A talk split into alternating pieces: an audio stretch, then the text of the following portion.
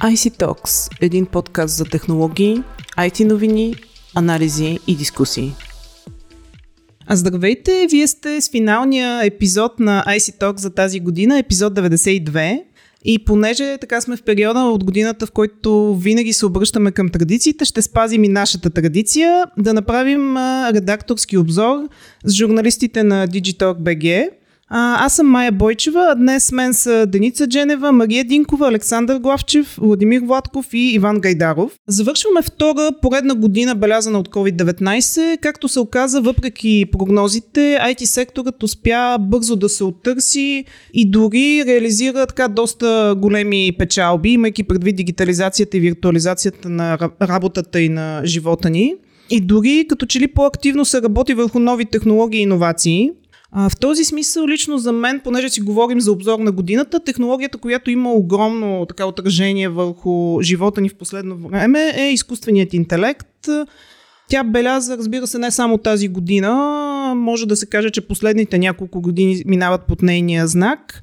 И е, че ние все по-уверено стъпваме така в нейната територия ние, както потребителите, така и а, разработчиците, приложенията са вече много от а, смартфоните ни, които ползваме постоянно през а, производството, където изкуственият а, интелект а, изпълнява рутинни задачи наравно с, а, с хората здравеопазването, образованието и обучението, където виртуални асистенти анализират мимиките на лицето на обучаваните, за да помогнат на преподавателя да разбере кой е оттъкчен или кой има нужда от някаква допълнителна подкрепа. Така че наистина много са приложенията.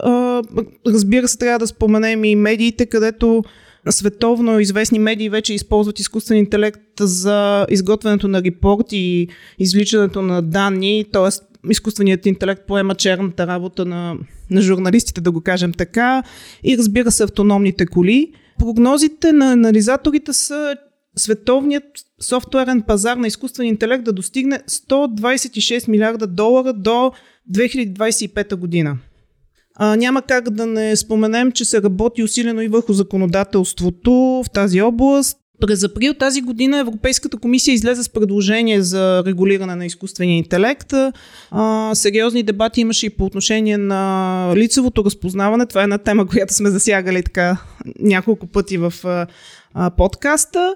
Но така или иначе технологията се развива и ще продължава да се развива и така определено за мен това е основата на, на бъдещето. Но толкова от мен, Майра, да, да дам думата и на гостите. Мими, да започнем с теб. Ти как видя изминаващата година? А, за мен едно от най-важните технологични събития тази година безспорно е навлизането на понятието метавселена в света на бизнеса. А, тази концепция от научната фантастика а, се разбира от а, технологичните визионери като а, създаване на дигитални светове, които могат да бъдат обитавани от много хора едновременно и съответно потребителите посредством свои аватари а, ще могат в тези светове да се забавляват, да общуват, да играят на различни платформи, а, да работят дори доста, доста възможности. А, всъщност, според повечето експерти, метавселената е следващата голяма крачка в дигиталното изживяване. Тя ще а, бъде своеобразен наследник на смартфоните и на мобилния интернет, които познаваме днес. А, съответно и много от големите компании вече работят по технологии, а, свързани с добавена реалност и с а, виртуална реалност, именно за създаването на подобни платформи. Тук трябва да споменем задължително Meta, Apple, Google, Amazon, Microsoft. А, всички те а, доста усилия полагат в тази насока. Всъщност реалният фурор а, с метавселената стана след като Фейсбук обяви първо, че се прекращава на мета и съответно, че променя своята концепция като компания и излиза извън сферата на социалните мрежи, именно за да създаде виртуални светове за потребителите. А, Марк Зукърбърг а, дори обещава, че следващата година ще похарчи 10 милиарда долара именно за разработването на различни решения, които да допринесат за създаването на метавселената. А, макар, че той е до някъде консервативен от гледна точка на това кога тези а, всички решения ще станат достъпни за потребителите масово. Периода е по-скоро след 5-10 години. А, те ще са налични. Мета не е единствената компания, която работи в тази м- посока. Както казах, Microsoft а, също има участие в а, този пазар и всъщност обяви създаването на а, своя услуга за онлайн срещи, в която потребителите да могат да използват свой цифров близнак. А, Fujitsu, например, също не изостава. А, японската компания заговори за метавселената и представи своята концепция как а, физическия и виртуалния свят ще се смесят в нейното ново решение за дигитален, а, един дигитален събитиен формат CX Lab. Съответно там компаниите ще могат да тестват различни решения да, и за да намерят най-подходящото за себе си, а, като това е един вид а, виртуално бизнес консултиране което също е интересна посока за развитие. А като цяло метавселената може да, да приеме различна форма. А, ако трябва да прогнозираме как точно тя ще изглежда, тук задължително трябва да споменем игрите, а, трябва да споменем събитийната индустрия, която много пострада от пандемията и всъщност това е един вид а, решение как да се излезе от подобни кризи и ситуации, било то бизнес конференции или част от развлекателната индустрия като концерти. Също така има място а, в търговията. А, например, лесно е да си представим как слагаме, да речем, VR очилата и отиваме в нашия любим магазин, т.е. в неговия дигитален двойник. Нашия аватар премери някакви дрехи, в тази платформа плащаме и след това всичко съответно бива доставено до вратата ни. По отношение на бизнеса пък говори се, че много от компаниите ще създадат свои виртуални офиси и реално ходенето на работа ще бъде именно чрез аватар в тези виртуални пространства. Със сигурност обаче до този момент има още време. Най-ранните прогнози са както казах, края на десетилетието, т.е. около 2030 година, може би ще имаме подобни а, решения, но те първа предстои всъщност да видим дали това е една прехвалена технология или наистина тя ще промени а, и ще трансформира дигиталното пространство, каквото го познаваме днес. Добре, благодаря ти. А, има ли някакви проблеми, които се набелязват в тази област. Сещам се все за сигурността, понеже ще си говорим и за нея. Според теб, как ще се реши проблема с киберсигурността? Ами дали наистина ще се реши, по-скоро ще продължи винаги да има някакви заплахи, както и в момента. А, ако съдим, например, по опита на Мета и на всичките и платформи, Facebook, например, със сигурността има доста проблеми, които дори и сега те не могат да разрешат. А, така че може би решението пък е в една по, по-широка регулация от страна на, на властите в това какво и как точно трябва да се случват нещата в дигиталното пространство, било то както го познаваме днес или в някакъв по-модерен вариант 3D. Според разработчиците, точно такива решения, въпросът е да се използва повече изкуствен интелект, както казахме в началото. Тоест, изкуствен интелект, който да разпознава много по-рано атаки, да разпознава необичайно поведение. От друга страна, кое поведение обичайно и необичайно пак се определя от хората. Тоест, ако има зложелател, може да му изпрати някакъв погрешен пакет от данни и той да и машин интелект да, да се обърка. Но в крайна сметка в момента така се правят технологии, че те самите да се самообучават. Тоест, когато направят грешката, втори път няма да направят същата грешка. Докато при хората нали, нещата не, са, не стоят по същия начин. И от друга страна, както каза тя за метавселената, сигурно все повече хора и играчи ще си купуват виртуални неща, които да използват виртуалната реалност. Те дори няма нужда да си купуват дрехи, които да, да ги носят, а ще си купуват неща, които да ги използват в самата виртуална реалност. И второто нещо е, че заради а, твърде сложните системи, се очаква да има вече отворени работни позиции за алгоритми, нали, за изкуствен интелект, който да върши определена работа. Добре, благодаря ти, Влади, за това включване. Иване, ти как видя 2020? А, здравей, ами аз ще взема така общо взето от навлада думите. Метавселената ще осложни още повече един проблем, който и, и сега се осложнява общо взето от година на година и това е киберсигурността. Нали, няма да цитирам а, толкова много данни, всички ясно горе с 50% на година се качват. По принцип през първата година на пандемията беше още по-голям скока. Сега леко се забавя, но също е драстичен. По-голям а, проблем в сферата на киберсигурността е обзето цялостната среда на сигурността, тъй като все повече активи се качват в а, дигиталното пространство. А, в същия момент а, вече хибридната работа не е нещо чрезвичайно, както беше миналата година. А, вече всички реално са там. Компаниите изградиха системи, за да могат да подсигурят тази хибридна работа, което обаче доведе до влизането на много външни доставчици на различни услуги, което всъщност много увеличава периметъра, дигиталния периметър, който трябва да се, да се отбранява. Съответно, здравната криза пък много бързо се превърна в економическа и компаниите а, започнаха да режат от бюджетите си за киберсигурност, просто защото те трябва да оцелят. А все още не се е наложило това а, мислене, което все пак мисля, че трябва да се наложи да, че киберсигурността е въпрос на оцеляване за много голяма част от бизнесите.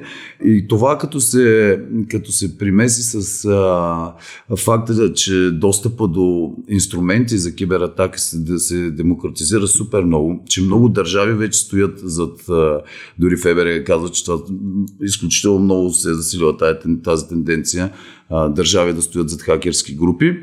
И просто така се очертава един огромен проблем, който още много време ще, ще е проблем и в който вече вече, както казват Акронис, примерно, може да става дума вече за човешки животи, защото още миналата година Европейската агенция за киберсигурност каза, че кампаниите все по-често се насочват към критична инфраструктура, което значи, че вече могат да отнемат директно човешки животи.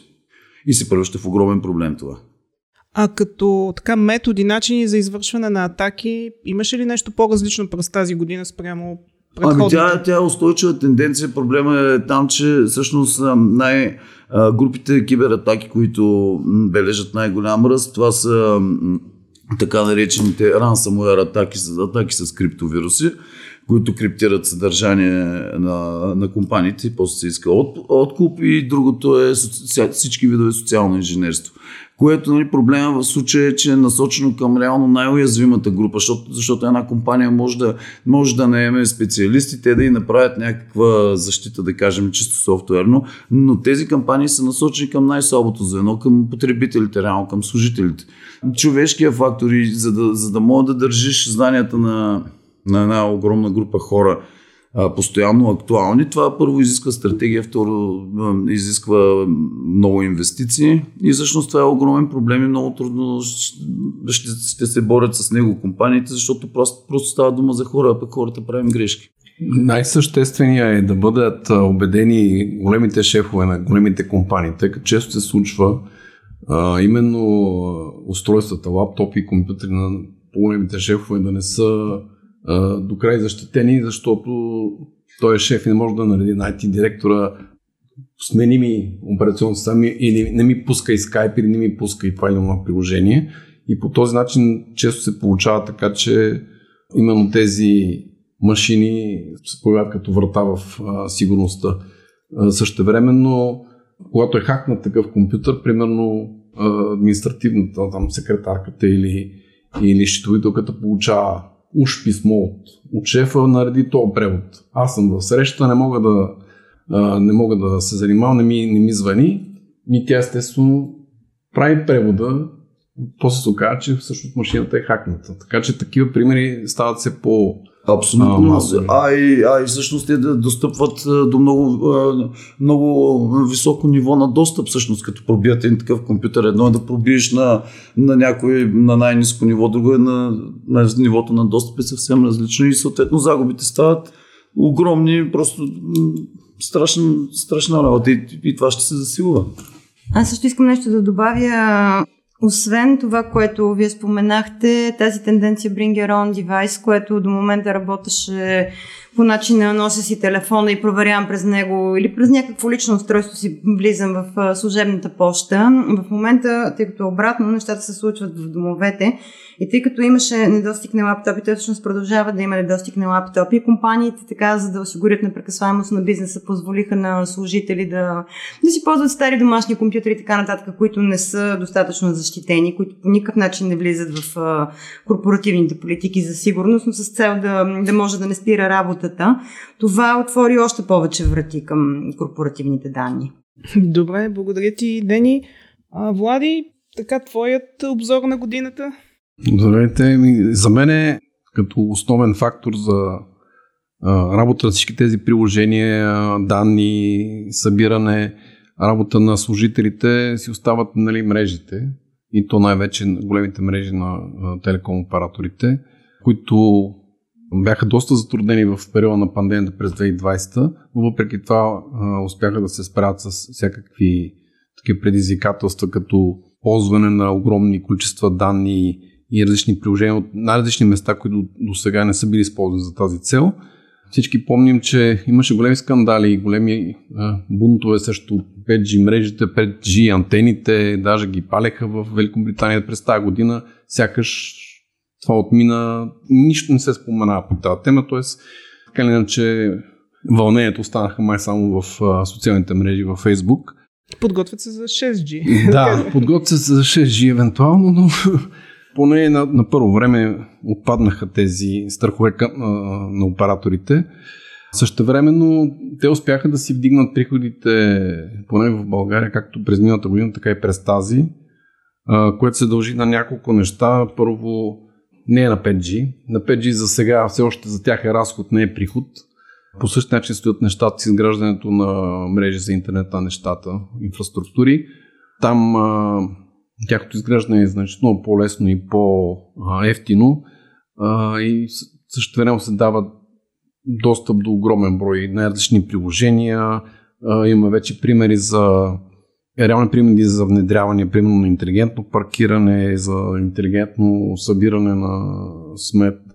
За, във ВК сектор има също така интересни предложения. Очакваме нещо по-голямо да се случи, примерно в земеделието. В строителството се използваме примерно на дронове за обследване на критична инфраструктура. Така че нашите оператори специално са готови да в момента, в който се появи бизнес нужда, да, да отговорят на нея. Очаквайки нали, това включване на бизнеса, използването на новите мрежи, те се стремат да си разширят портфолиото от услуги, най-вече за сега с насоченост към игрите и мултимедията, като повечето предлагат или ексклюзивно спортно съдържание, или допълнителни музикални пакети, но стремеже е потребителите да се научат да си плащат нали, за легално съдържание и то за разнообразно и с високо качество. Може би голям проблем до, до скоро той все още съществува, но сякаш понамалява и нали, така начата сива зона, т.е. използване, нелегално използване на телевизионно съдържание и канали, за които нали, потребителите не плащат, но втората тенденция, която се забелязва е нали, продължаващо укрупняване на пазара, т.е. изкупуване на сравнително големи регионални мрежи от по-големите оператори, а, така че те получават директно както базата данни, така и а, с потребители, така и покритието и когато бъдат интегрирани в една цялостна платформа за предоставяне на, на мултимедиа съдържание, така и потребителите вече се приучават, нали, че няма, няма безплатен обяд. Тоест, когато искаш да гледаш HBO или или нещо друго, трябва, трябва да си платиш, не е да го ползваш като един безплатно за 5 лева. Второто нещо обаче е, че а, доскоро, до преди една-две години, говорихме, че гледането ще трябва да се прехвърли на втория екран, т.е. втория екран като таблет, смартфон, те първа ще се използва. От през последните години тенденцията е обратната, т.е. първия екран се превърна дисплея на, на смартфона, на таблета, на лаптопа. Много по-малко се гледа директно през телевизора, макар че нали, закупуването и инсталирането на смарт телевизори, които имат едновременно достъп до интернет и до различни такива музикални програми а, и спортно съдържание, забави тази тенденция, но е, но е факт, че почти всички големи оператори предложиха тази възможност да започнеш да гледаш някакво съдържание на, на един екран, да го прехвърлиш на друг, след това да се върнеш на първия, да си в движение. Това се отразява и в а, техните предложения към потребителите, т.е. вече не се гледа трябва да си купиш втори телевизор или втори абонамент за, за телефона, за да гледаш нещо. А, станаха доста по-гъвкави.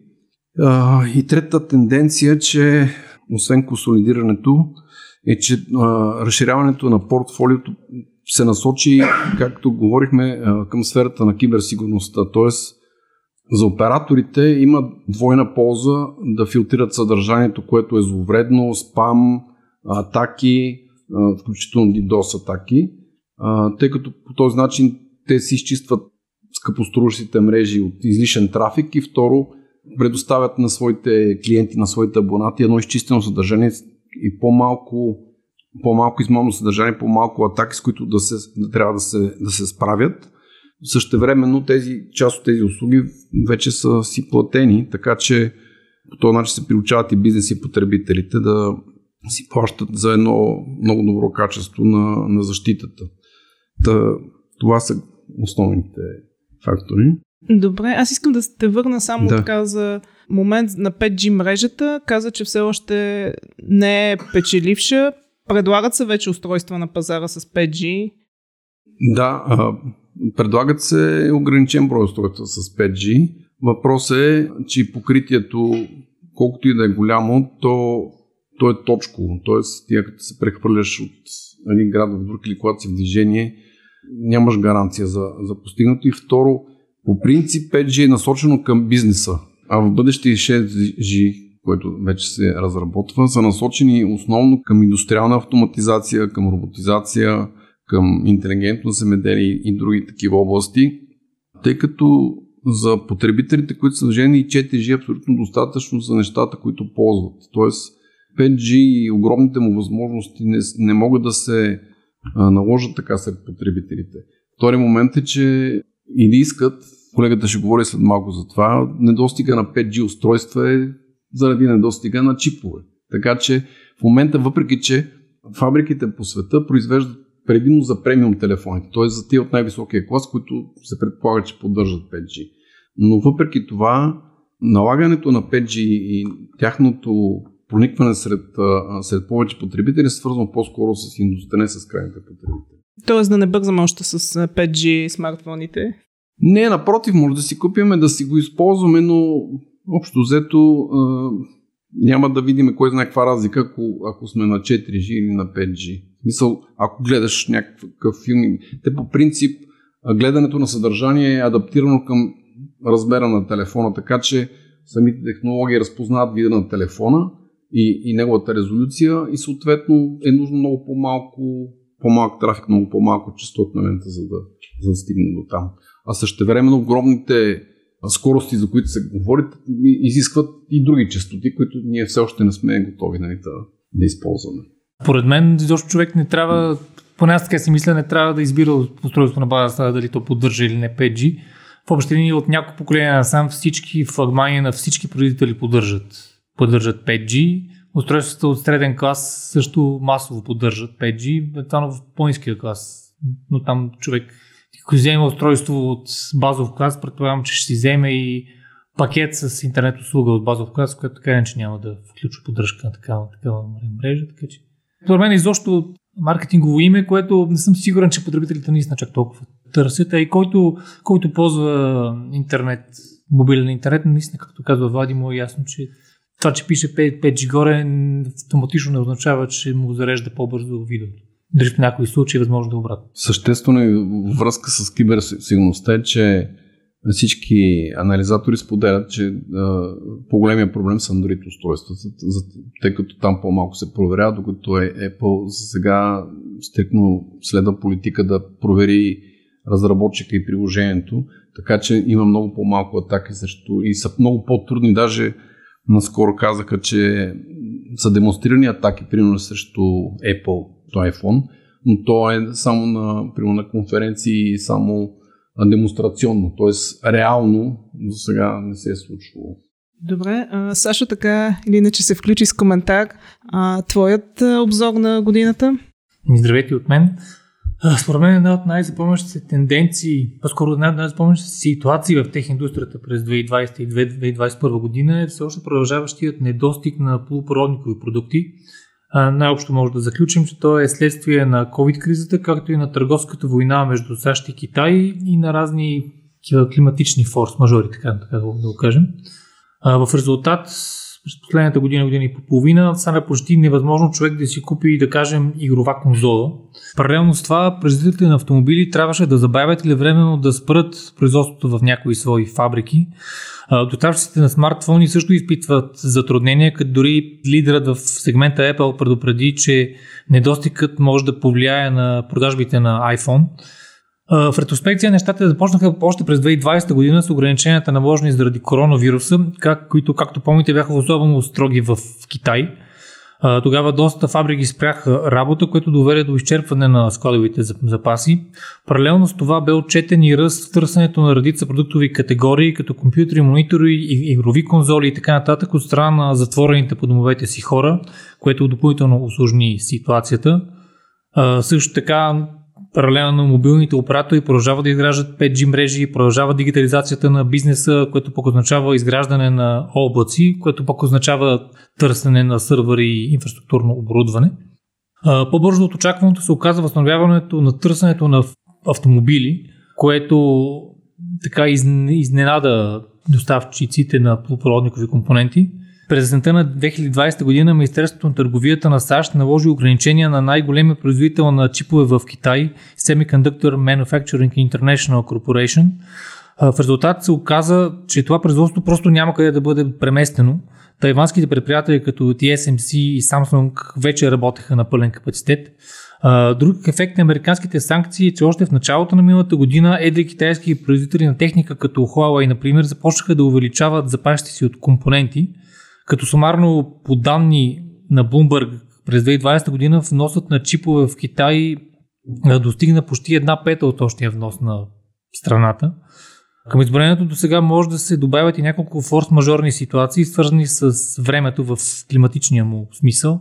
Намално студеното време през началото на тази година в Тексас, например, доведе до прекъсване на работата на заводи за полупроводници, като пострадалите беше фабрика на Samsung, както и едноимения Texas Instruments. Всичко това беше, беше само началото. През 2020 година споменатият Тайван преживя най-тежката си суша от повече от половин век насам, което доведе до проблеми за производителите на полупроводници. Тук реално може би да се допълни, че тези производства потребяват огромни количества свръхчиста вода за почистване на своите фабрики и на силициевите заготовки, които се използват за производството на чипове, така речените waffers или вафли, както ни така бих трябвало да се преведат на български. Като част от тези процеси, разни литографии буквално достават под вода в общини. Споменатата тайванска компания TSMC, например, използва 63 000 тона вода дневно, като същата произвежда 50% от силициевите заготовки в световен мащаб. Нали, сами се сещате, че проблемите в производител от такъв калибър отекват много-много дълбоко. И така събирането и концентрирането на всички тези фактори, заедно с смущаването или дори разпада на веригите на доставки по време на корона кризата, доведе до безпредседентен и резултат, който може би най-добре в началото на годината беше наречен от някои анализатори като перфектна буря от, от фактори. През пролета на миналата година анализаторите говореха, че възстановяване може да се очаква към края на 2021 година, като очакванията бяха, че шмява на кризата ще може да се говори едва в средата на 2022. Сега обаче вече се говори, че може би край на кризата се очаква едва ли не 2023 година. Например, в началото на тази година изпълнителният директор на AMD Лиза Сю прогнозираше, че отпускане на ситуацията може да се очаква до средата на, както казах, на 2022 година. По-късно обаче главните директори на компании като Intel, на Nvidia и на TSMC споделиха очаквания, че недостига на чипове ще продължи до, до 2023 година. А главният изпълнителен директор на IBM, Арвинд Кришна пък така предложи, може би, най-песимистичната прогноза, заявявайки, че недостигът може да продължи до 2024 година. Така че, накратко, 2022 се очертава да е същата като 2020. Добре, а също попаднах на информация, на коментари от анализатори, че все повече ще наблюдаваме навлизане на по-малки как, компании а, на влизане на пазара на, на чипове. Ти какво мислиш по този въпрос? Реално ли е това? Може ли да се случи? Защото най-скъпото нещо в целия процес по доставка на чипове е именно производството. Като цената за производство на чипове се нараства буквално експоненциално с миниатюризацията. И в този смисъл дори да се появи, да кажем, конкурент на ARM, той според мен няма да реши проблема, тъй като аз не виждам как може да съществува малък производител на процесори. Да не говорим за такива вече топ неща, като да кажем конкурент на Intel, който да бъде стремено малък. Поне не и в близко бъдеще, не мисля, че това ще реши проблема с недостига. Въпросът е, че проблема с недостига на чипове не е само на чипове, на всякакви други продукти.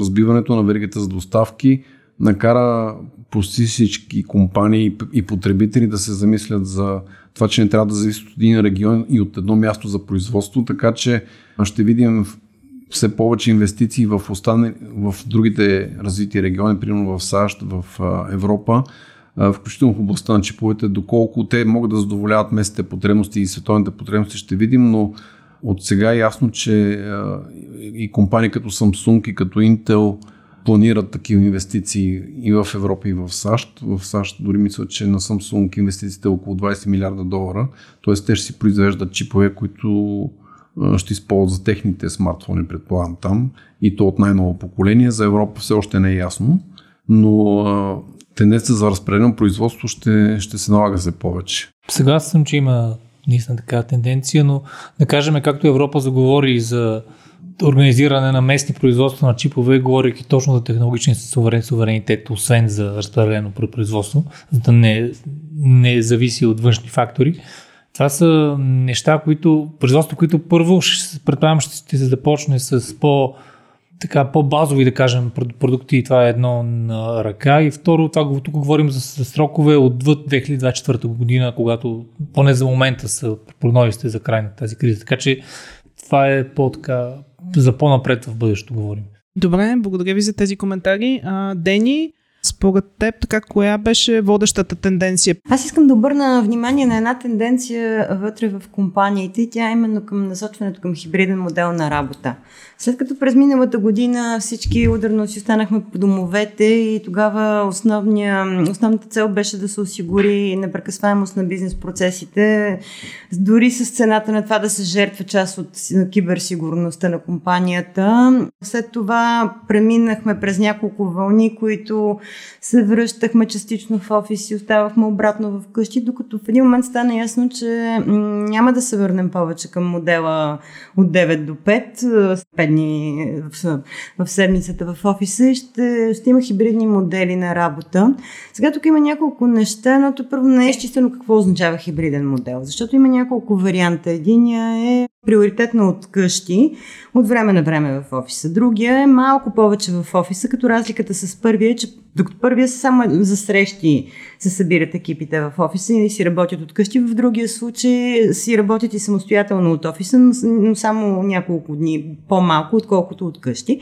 И третия е приоритетно от офиса и с възможност да се остават и няколко дни от седмицата в къщи. И тук има едно малко различно възприемане и на регионален принцип, как трябва да се случват нещата и разлики в отношението на менеджерския състав и на служителите. Има едно проучване на The Conference Board, което е проведено сред 1500 главни изпълнителни директори на компании от САЩ, Канада, Германия, Япония и Китай. И това проучване открива, че в САЩ менеджерите, 22% от менеджерите искат максимално бързо да се върнат служителите им в офиса. Докато за всички останали държави това е 5%. Сега от друга страна, около 55% от служителите в САЩ, това вече е изследване на PricewaterhouseCoopers, 55% от служителите искат да работят поне 3 дни от седмицата от къщи, а пък 68% от изпълнителните директори искат 3 дни да са в офиса. Така че все още се търси баланса колко време да прекарват в къщи, колко време да работят от офиса, като очевидно за всяка компания различни модели ще работят. След това попаднах също на едно интересно проучване какви инвестиции се правят в хибридната работа. И това, което ми направи впечатление е, че всъщност най-големите инвестиции отиват за създаване, за осигуряване на инструменти за виртуални срещи, което е 72%, и следващите са за киберсигурност, за защита на тия виртуални срещи, което е 70%, т.е. доста близко до до това, което пък навежда на мисълта, че вече сме минали фазата непрекъсваемост на бизнеса на всяка цена, вече сме на крачка трябва да го защитим. И след това 64% отбръщат внимание на обучението на менеджерите, как да управляват екипи в такава отдалечена среда. И следващото беше за по-високо качество на видеоконферентните връзки. Хибридната работа има предимства и недостатъци. Примерно 82% от европейските компании смятат, че производителността и продуктивността на компанията се е увеличила, откакто работят такъв хибриден модел. Също така хората се чувстват така по-щастливи, примерно от възможността да си вземеш кучето докато работиш или пък да си близо до любимите си хора. Не съм щастлива от този факт. Зависи колко ти е голямо кучето. Пък ми е забавно, като си взимате кучетата на срещите. На тебе да, само че... А също така има намалени разходи за офис площи, което обаче е свързано пък с увеличени разходи за реорганизиране на офис пространствата. И не на последно място, в крайна сметка, сигурността, т.е. намалява се опасността да се заразиш. Но сред недостатъците, и то е един от много сериозните недостатъци, това е възможността за бърнаут. Може би работно прегряване, как се казва на български? Да, да. Защото това е свързано с, понеже работиш в часове, които ти е удобно и също време изпитваш едно чувство на аз съм си вкъщи, т.е. може отстрани да не се вижда достатъчно ясно, че аз работя и проявяваш склонност да разтягаш работния ден, да свършваш по-късно с работата, на практика в нито един момент да не спираш да работиш и да си почиваш, което си води до реална опасност от прегряване. Добре, благодаря ти за този коментар. Така, иска ми се да направим една отправка към а, следващата година. Ако може всеки един от вас накратко да очертае какво според него ще бъде водещо. Дени, да, може би да започнем от теб, така или иначе. До сега говорихме. А, на къде ще се развие хибридната работа според теб? Ами, в следващата година не, но в последващите, в следващите няколко до края на десетилетието ще се развие в посоката, в която Мария каза с метавселената. Според мен, аз също мисля, че това е посоката, но ще отнеме едно известно време, за да стигнем до там. Докато стигнем до там, обаче, ще има други интересни неща, които ще, ще наблюдаваме. И на мен специално ще ми е много интересно да видя новото Министерство за електронно управление, което дойде с много силни заявки, дойде с човек, който уважавам в IT бранша така че има причини да смятаме, че нещата, които той обяви, ще се случат, но все пак добрите намерения са само началото. Надяваме се и нататък да има развитие. Другото, което ми е интересно е, е този спор между IT бизнеса с Асен Василев относно дигането на максималния осигурителен прак. Къде ще свърши всъщност? Да, това е тема, която доста така, години се прокарва така, на определен цикъл. А, интересно ще е наистина къде ще се развие. Добре, благодаря ти. Аз се надявам, че все пак няма до година отново да сменяме лични карти, с този път с лични карти с чипове. То така иначе процедурата, както каза и Божидар Божанов, е забила в Люксембург, така че скоро не се очаква нали, да, да стигнем до търг, след който да започне да се правят тия лични карти с чипове. Но а, наистина това е едно от а, нещата, които а, биха привлекли повече, по-голяма част от населението, включително пенсионери и други, които не искат да работят нито с мобилен телефон, нито с а, а, квалифициран електронен подпис или по друг начин да се автентифицират, докато както в момента си подаваш личната карта, за да те удостовери, че си ти, в момента, в който има чип и те удостоверят, ти можеш нали, на много места и, и, и да си платиш или да, да, да удостоверят наистина, че си ти, въпреки че от среща няма човек. По-същественият въпрос е как ще успеят нали, да направят промените в правилата и в нормативната уредба, по-често е подзаконова, така че да наистина да отпаднат тези електронни услуги, които електронна услуга, за, както каза и той, за удостоверяване на семейно положение. Но аз, аз и знам, че съм женен, нали, или съм. Въпросът е, че и държавата, знае, държавата също знае за какво трябва да ми трябва електронна услуга, да, да, дори, да не, дори да е безплатно, трябва да я заява, за да представя пред друг, друг орган. Но това няма нищо общо с IT и с а, системи, по-скоро е въпрос на промени, а, нормативни промени в а, аналоговото пространство. А Мими, твоите прогнози за 2022? Аз ще направя препратка отново към хибридния начин на работа, който вече коментирахме.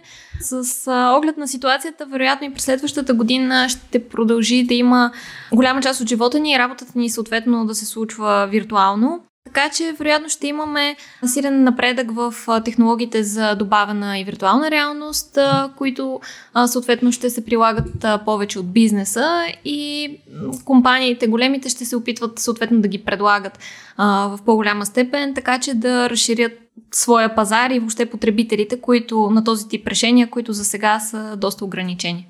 Добре, благодаря ти. Иване, ти как виждаш следващата година?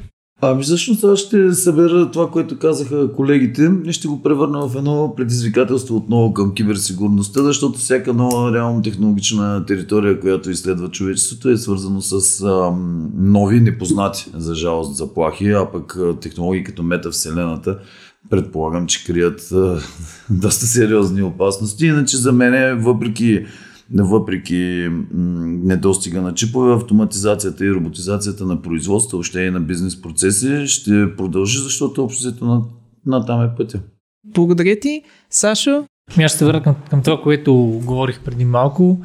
Както казах, очаква се крият с чипове да продължи и за напред. Явно няма да приключи нито края на 2021, още по-малко средата на 2022.